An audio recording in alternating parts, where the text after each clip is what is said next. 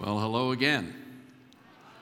What a wonderful thing it is to see your smiling faces this morning. And for those of you online, I can't see you, but we know you're smiling, so we're good there. This is a bread box, and we'll get to it later. Okay.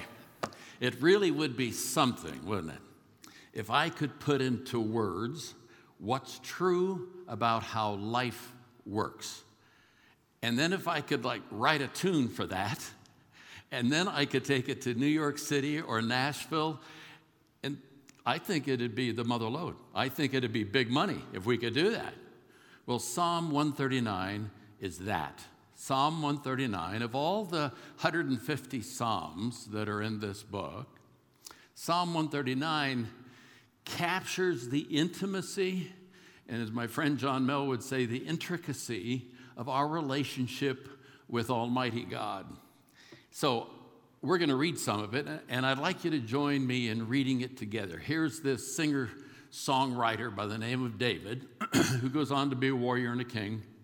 But this is how he writes the words.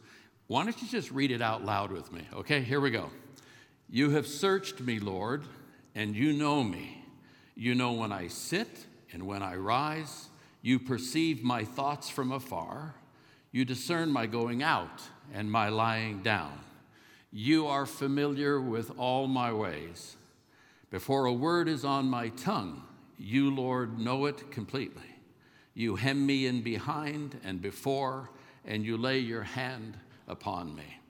This is, this is a close up personal God. And by the way, Psalm 139 is one of my favorite. It has all these themes. You could spend a year, you could spend 52 weekends on Psalm 139, just taking the pieces and the themes and the feelings and working with that.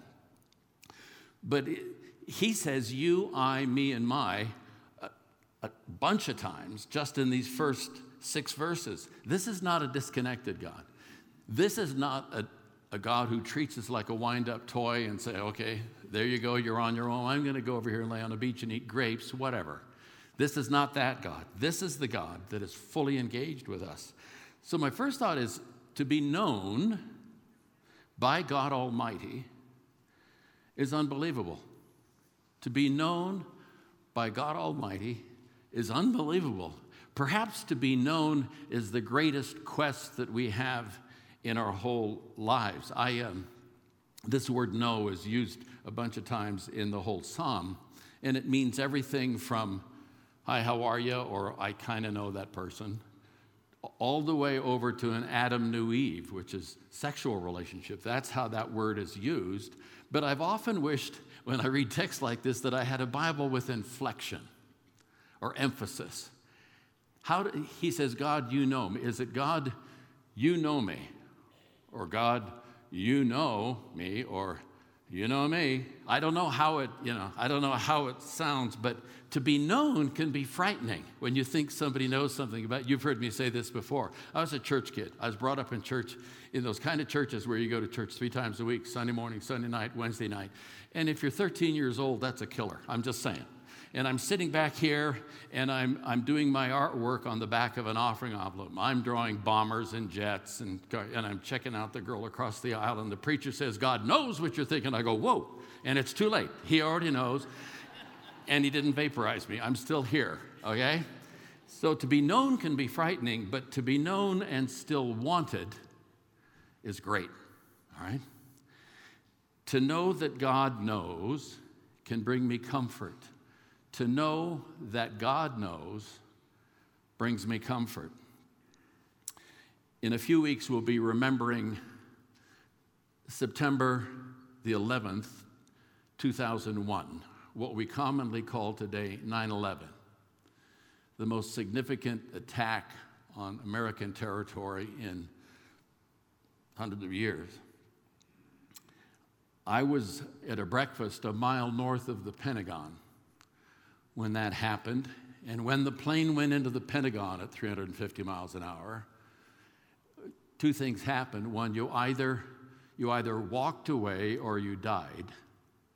At the end of the week in Washington, D.C., only five people involved in that moment were still alive. and one of them was Kevin. Kevin was a young Navy officer, and at that time, I had a friend that I'd known for some years who ended up being the head of the Navy. Some of you know his name, Admiral Vern Clark. And he was just around the corner in the Pentagon from where that plane went in. They came for dinner a couple of weeks later, and when they got to our house, we lived in a little cottage uh, in Falls Church, Virginia, about 20 minutes from Capitol Hill. When they got to our house, he was, uh, they were quite sober. They said, uh, Kevin, our young friend who got badly burned but is doing better, uh, we just got a call and all of his organs are shutting down. So our, our dinner that night was rather sober. The end of the time, we were in our little kitchen, and I said, Why don't we just have a prayer for Kevin? And we just joined hands there. And this is kind of how the prayer went, as I remember it and as Vern recalled it to me, that we just joined hands. And I said something like, Lord, you know. I don't know what's going on here. You know. And we don't know what your thought is about Kevin, what, what's going to happen. But if it's all the same to you, we'd like to keep him. Amen. I'll tell you about the other part of that in a few minutes. But there's something about knowing that God knows that's a huge comfort. There's something about him knowing where I am that's a huge comfort. Listen to this or read this with me. Again, I'm asking you to read it with me. I like listening to you read, okay? It's fun to do this together. Where can I go from your spirit? Where can I flee from your presence? If I go to the heavens, you're there. If, I'm, if I make dead in the depths, you're there.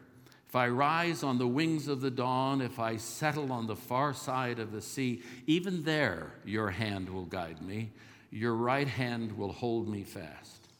Here's the God who knows where I am and knows where I'm going. The God who knows where I am and knows where I'm going.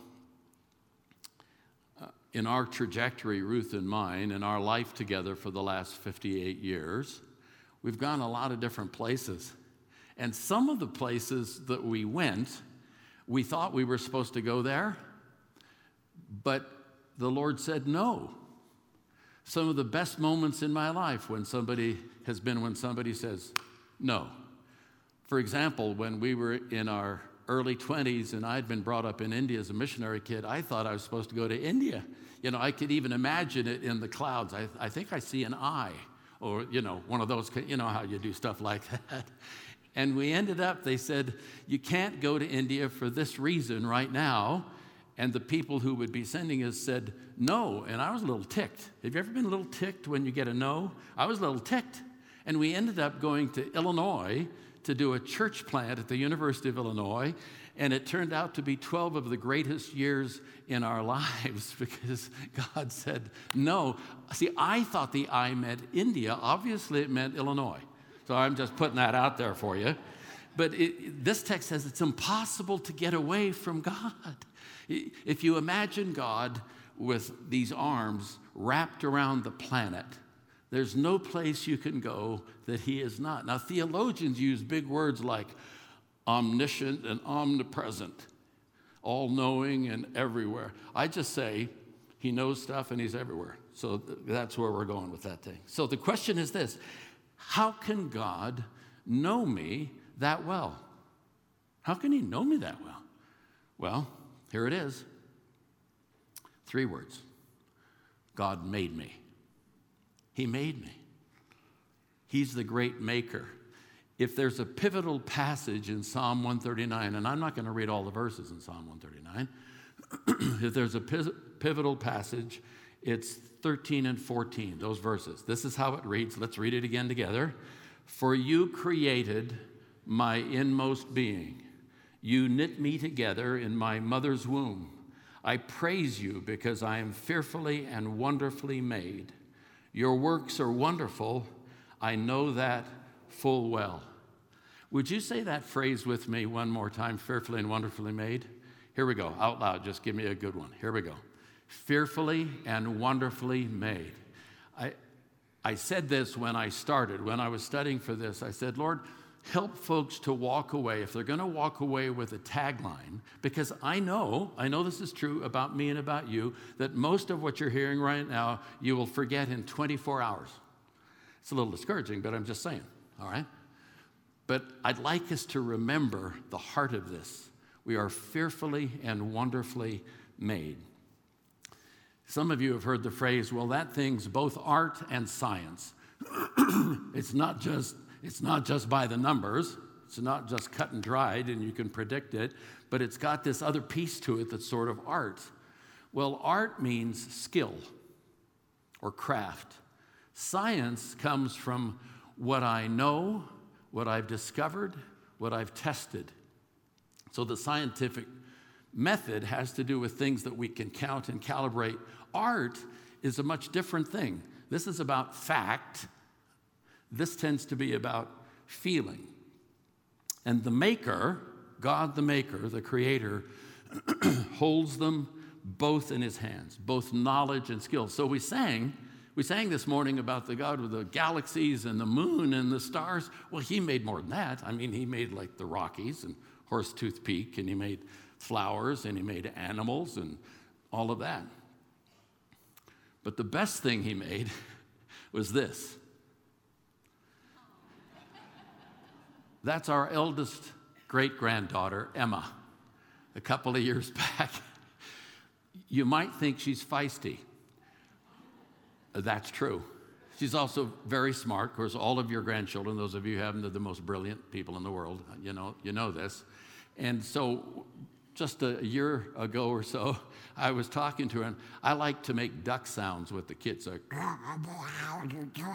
know, I like to talk like that, and they kind of respond to it. So I made that sound. I said, What is that? She said, A duck. I said, How about, it's a chicken. I said, How about this?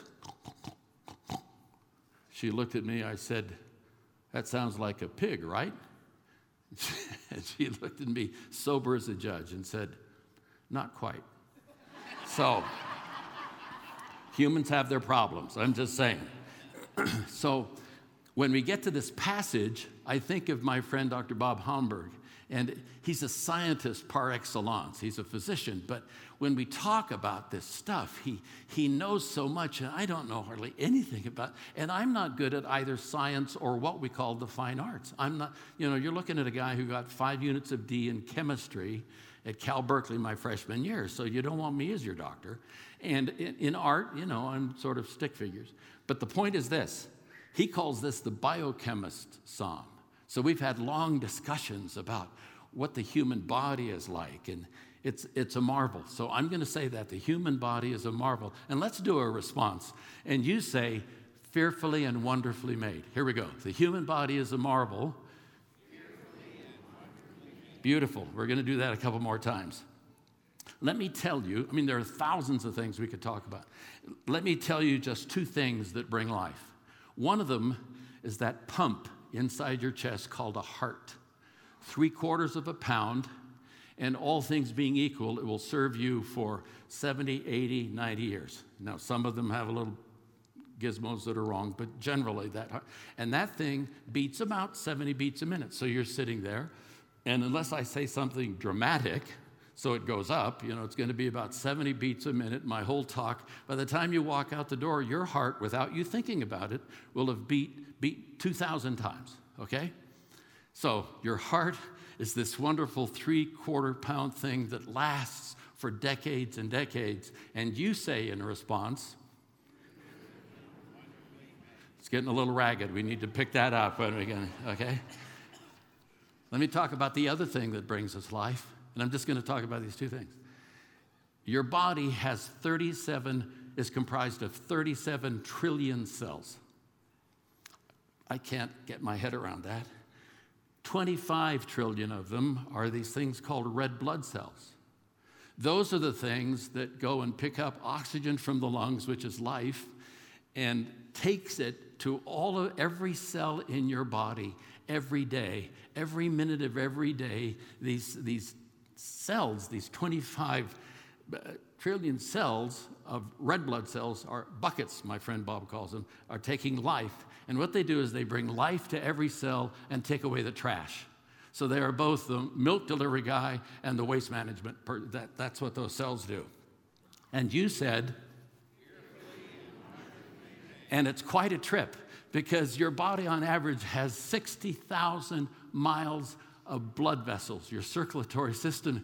And Bob looks at me and says, You may have a few more miles than the other people, just because. And, and so, let's say 60 to 80,000 miles. He said it's like an interstate system. You got the, the big interstates, and then you got county roads, and then you've got the little city roads and the surface roads, and you got bike trails, and you got walking paths. And every cell in your body gets this life brought to them that way. And along the way, there are some other little flakes called platelets. This is all the science you're going to get. Please don't ask me a question beyond this, because this is all I got. Platelets are microscopic flakes. You got a trillion of those in you. And uh, they are the road maintenance crew. They float through your bloodstream and they patch the holes. That's what they do all day long. And your body doesn't work without this thing called proteins. And these little flakes have, because every cell has protein in it, and these little flakes have 300 proteins in them. You can't even see 300 proteins, and scientists know what 10 of the 300 do. So we know a lot, but we don't know everything. But we have a God who knows the whole thing. And I would say that is,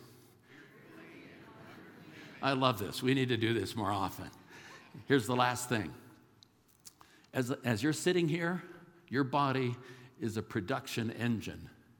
You are producing 2.4 million red blood cells a second.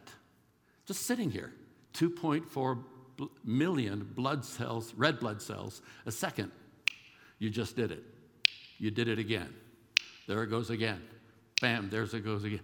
And, and platelets are like, you said, Really? I, I came to church to hear about Jesus and I'm hearing about red blood cells being.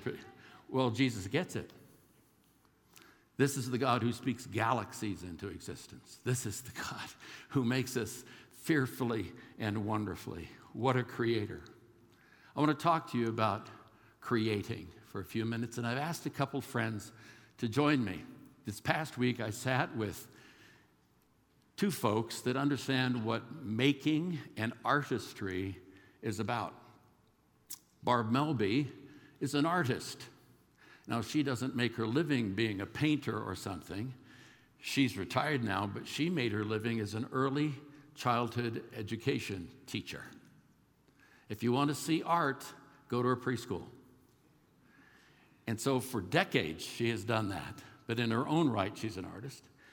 And then Mark Boustrud is also an artist, but he's a general surgeon and a plastic surgeon par excellence. His, his uh, skill, one of his skills over the years was, was repairing cleft palates in babies. And so I sat with him excuse me, I sat with them for a half an hour this past week. And this whole conversation, a 30 minute conversation, will be on a website. You could go to dickfoth.com and it'll be there, or you can go to the Timberline website this coming week and it'll be there. So that's a 30 minute. We're just taking a few clips to show you. But I asked them the question about creativity. We are creator beings. This is what they said. When I say creativity, Barb, Mm-hmm. What comes to mind? What do you think?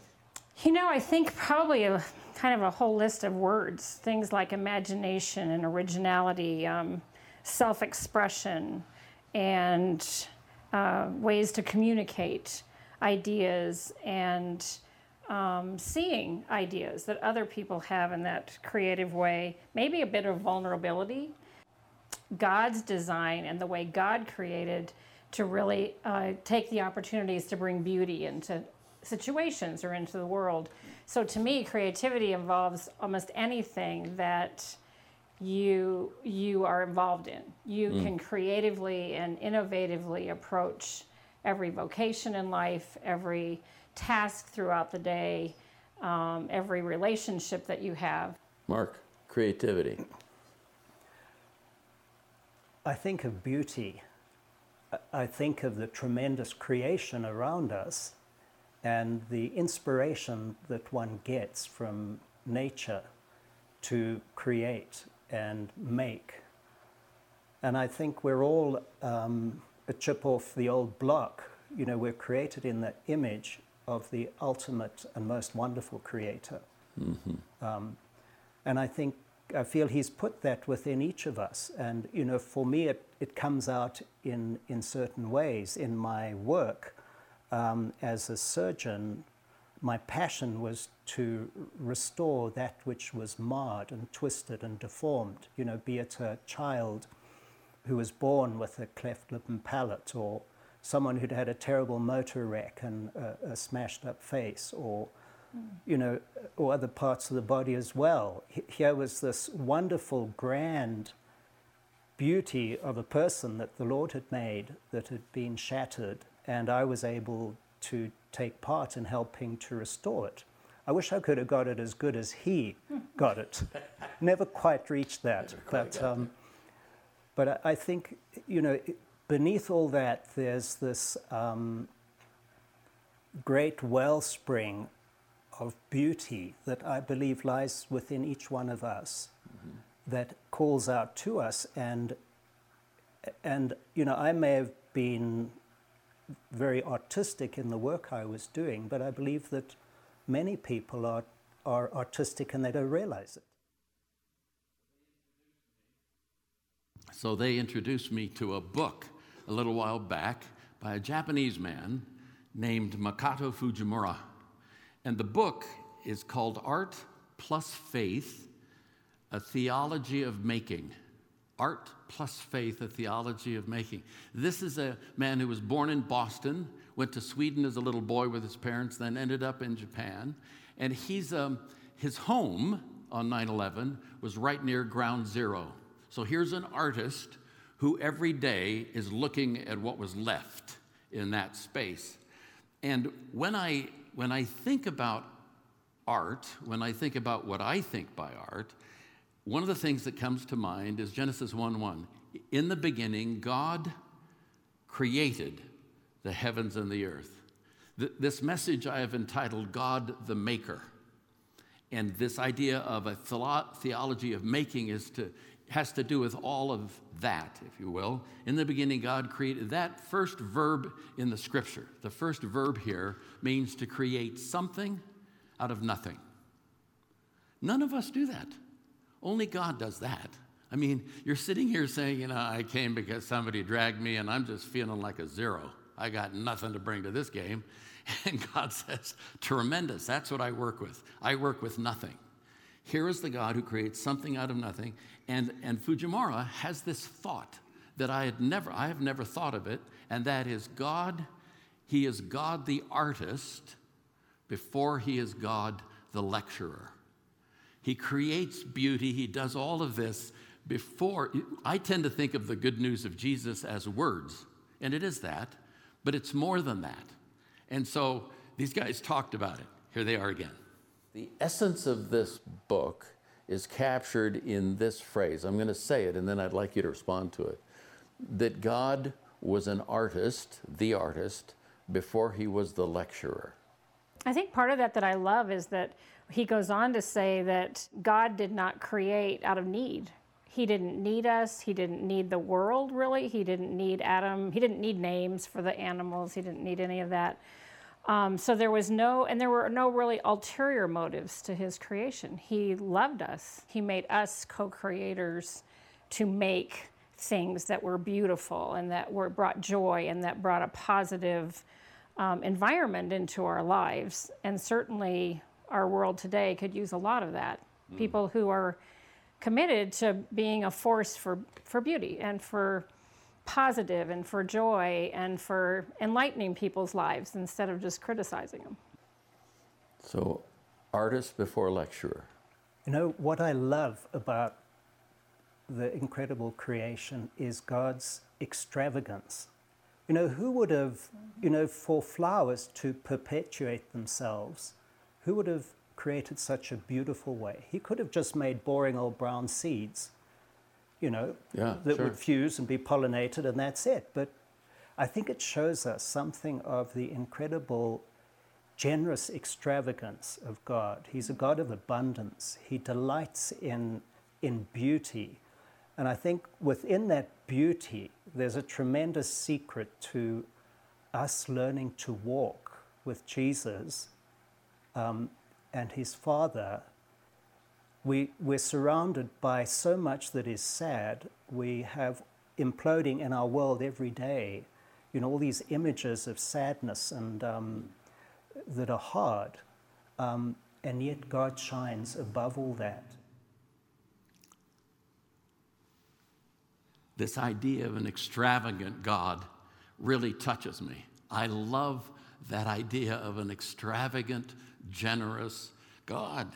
And um, I've already told you that I'm not great at science and I'm not terrific at art, what I call art. I'm not great, but I really like it. I like science and I like art.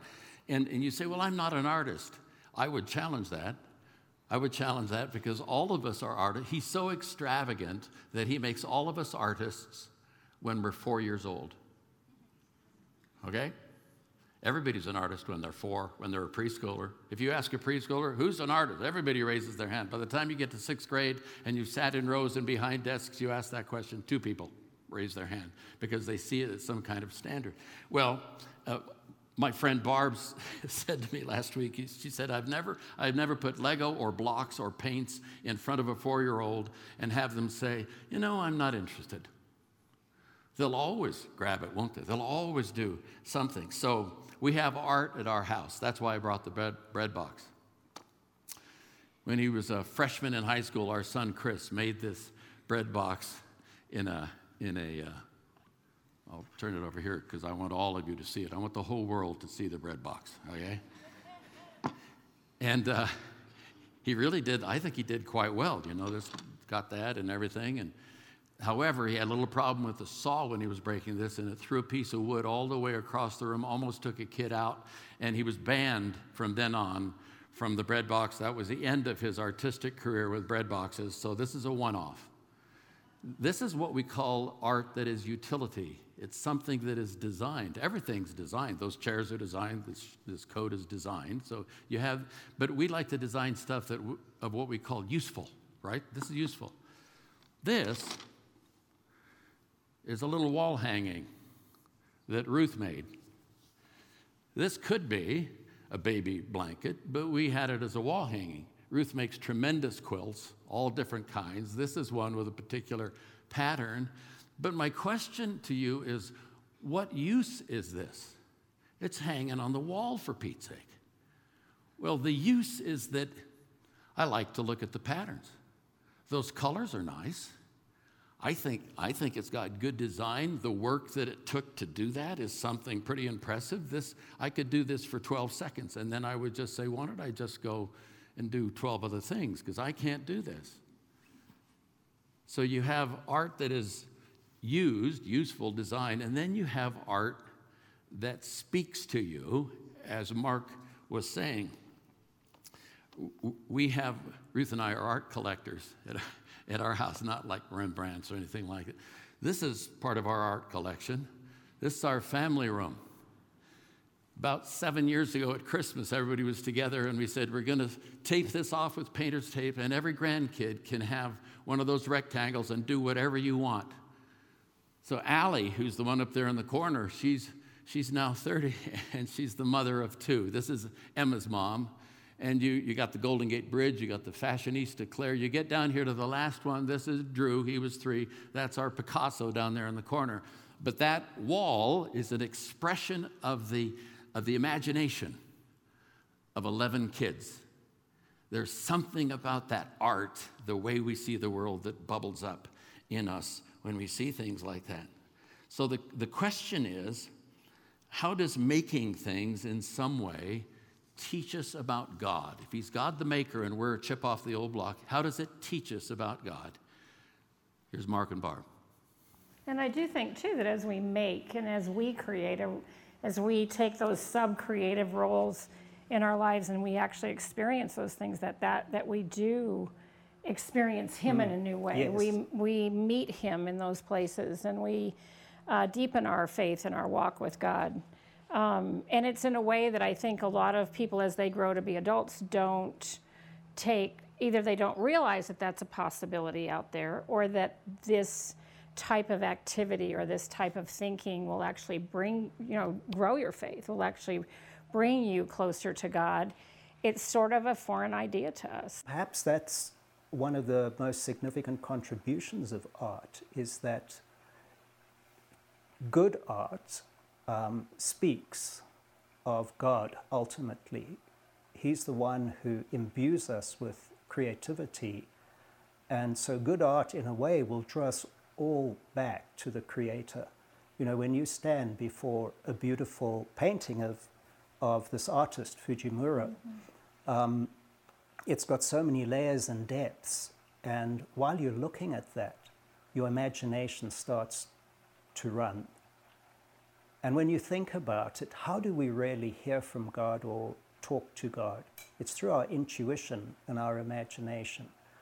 And good art is the most tremendous way to um, open up the channels for the Holy Spirit to speak to us because it, it starts to quiet the noise of our lives. Don't you think, too, that w- within that, like you were alluding to, it takes, it takes not only time to really see those things, but it takes slowing down and listening. We don't know what that's like these days. We don't know what that's like as far as um, even just enjoying people. We just want to kind of rush through. There's something about that. And, and again, it's hard for me to think about art apart from painting or sculpting or music. Mm-hmm. Uh, and I shouldn't. I mean, I, I shouldn't uh, worry about that. But I do need to see, you know, we're sitting on the porch of a lovely home here, and, you know, how those beams are, or, mm-hmm. or how the lighting is in the afternoon, or all of those pieces have to do with the creativity of man that's an expression of this God who is the maker, and we get to co create yeah. with him. Even if it comes down to the way you've put your flowers out next to a bowl of candy, or you know, with the way you lay a table, or the way you um, kind of put together a garden. Yeah. I shouldn't say, well, that really doesn't matter. Those are things that are crucial to who we are if it was God saying that to us. So, in the middle of all this, David saying, You're so, I'm fearfully and wonderfully made, and it's so wonderful. And I, your, your thoughts, I can't even count them, there's so many. And going on right in the middle, he says this If only you, God, would slay the wicked. Away from me, you who are bloodthirsty. They speak of you with evil intent. Your adversaries misuse your. I mean, he goes off. Sometimes I do that. I'm saying, God, you're so wonderful. Say, hey, you cut me off, you know, or whatever. You know, you just kind of go up. And he's doing that here. There are injustices in our lives that get in the way of beauty. There are things, he juxtaposes evil in this moment, blatant evil with that. And in the midst of it all, the maker keeps on making. One of the coolest things about the maker, and I'm coming in for landing here, one of the coolest things about the maker is that he restores me.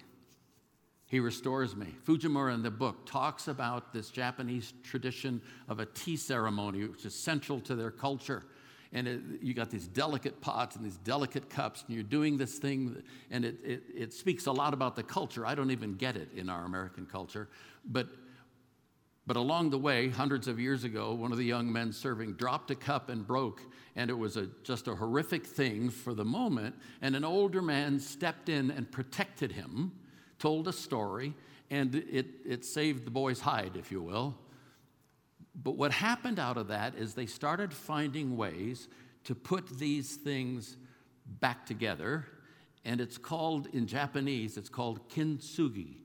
Kin means gold, tsugi means connecting. And I, I love this part. Listen to these guys. They wouldn't want to throw it away, and so they started repairing these. And one thing, I guess, led to another, and they started repairing them more and more beautifully, eventually using lacquer with gold in it. So when you looked at a broken teacup, um, where the, the shattered piece was, there'd be a filament of gold. And then sometimes they would incorporate um, pieces from another broken vessel and put them together in such a way that you ended up with um, a tea vessel that was more beautiful than the original one. Mm-hmm. And, and I think this is a wonderful illustration of what God does with us, because we're all broken. And I also love the fact that some families, because they didn't know a kintsugi master to put these back together, would hold on to these pieces for decades, generations, Really? where they kept the pieces and just held them and held on to them. And I thought sometimes God calls us to just hold our broken pieces for a while. I mean, it's not like He comes in hmm. automatically and just fixes everything up Puts the gold in there. puts the gold in there. Hmm. But hmm. the fact that after the gold is put in it, that it's not only more beautiful for the people, but or, you know who see it, but more valuable, I think says a lot about our worth. So here is the God who restores, that puts gold in our life when the pieces are broken. I, I can't even I can't get my head around that, but I like it now that David comes back to the end and he goes back to the beginning when he gets to the end, and he says, "Search me, God." And know my heart. Well, that's where he started. You've searched me and you know me. He comes back around. He says, Search me, God, and know me. Test me and know my anxious thoughts. Anybody have an anxious thought today? Know my anxious thoughts. See if there's any offensive way in me, broken piece, and lead me in the way everlasting. What I love about this is that God the artist makes you the artist. That God the maker does this thing. And Paul picks up on it in Ephesians, the second chapter, 2,000 years later, and says it this way For we are God's handiwork, created in Christ Jesus to do good works which God prepared in, abund- in advance for us. One of the, one of the um, interpretations of handiwork is masterpiece. Have you ever thought of yourself as God's masterpiece? Well, let's do that. Quit that other thing you're thinking about yourself and say, you know what? I'm God's masterpiece. I'm not good because I'm good, I'm good because He's good. That's how that works. The God who knows and makes and still wants us and restores us. This God who restores us never stops being where we are. We had that little prayer for Kevin in our kitchen who was burned so terribly and his organs were shutting down. And the next morning, my phone rings at 10 o'clock and it's Connie Clark, the Admiral's wife, and she's weeping on the phone and said they called this morning and Kevin woke up and all of his organs started back up. And he said, What happened? And within two weeks, he was out of the hospital and whole. Here is the God who has made us fearfully and wonderfully, and we are his works of art and his co creators.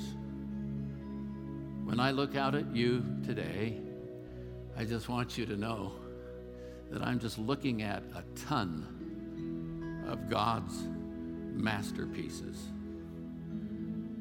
So, there. Take that. I'm trying to see you the way He sees you. And I believe He's got it right. Let's pray. Father, thank you for your grace. Thank you for this moment. Thank you for all of those things that bring beauty in the midst of mayhem. Let us be those people. Let us be a kind of person that when we walk into the room, peace and joy show up because of who you are. As we keep our heads bowed just in the middle of this prayer, I'll just say this. If you're here today or online and you say, you know, I really identify with that broken part, and I've never talked to a God I can't see, but I'd like Him to do that gold thing in my life. If He can do it, He can do it in a nanosecond. So I'm going to ask that He restores me through His Son Jesus in this moment. And if you're that person, I'm going to frame some words and you believe with me in your heart as I pray. Father, here I am. You know what you designed me for, and you know the way it's sort of gotten crudted up and, and broken. And I just bring my pieces to you today and ask that because of Jesus, you would make me whole and beautiful like you want me to be, deep at the core of me.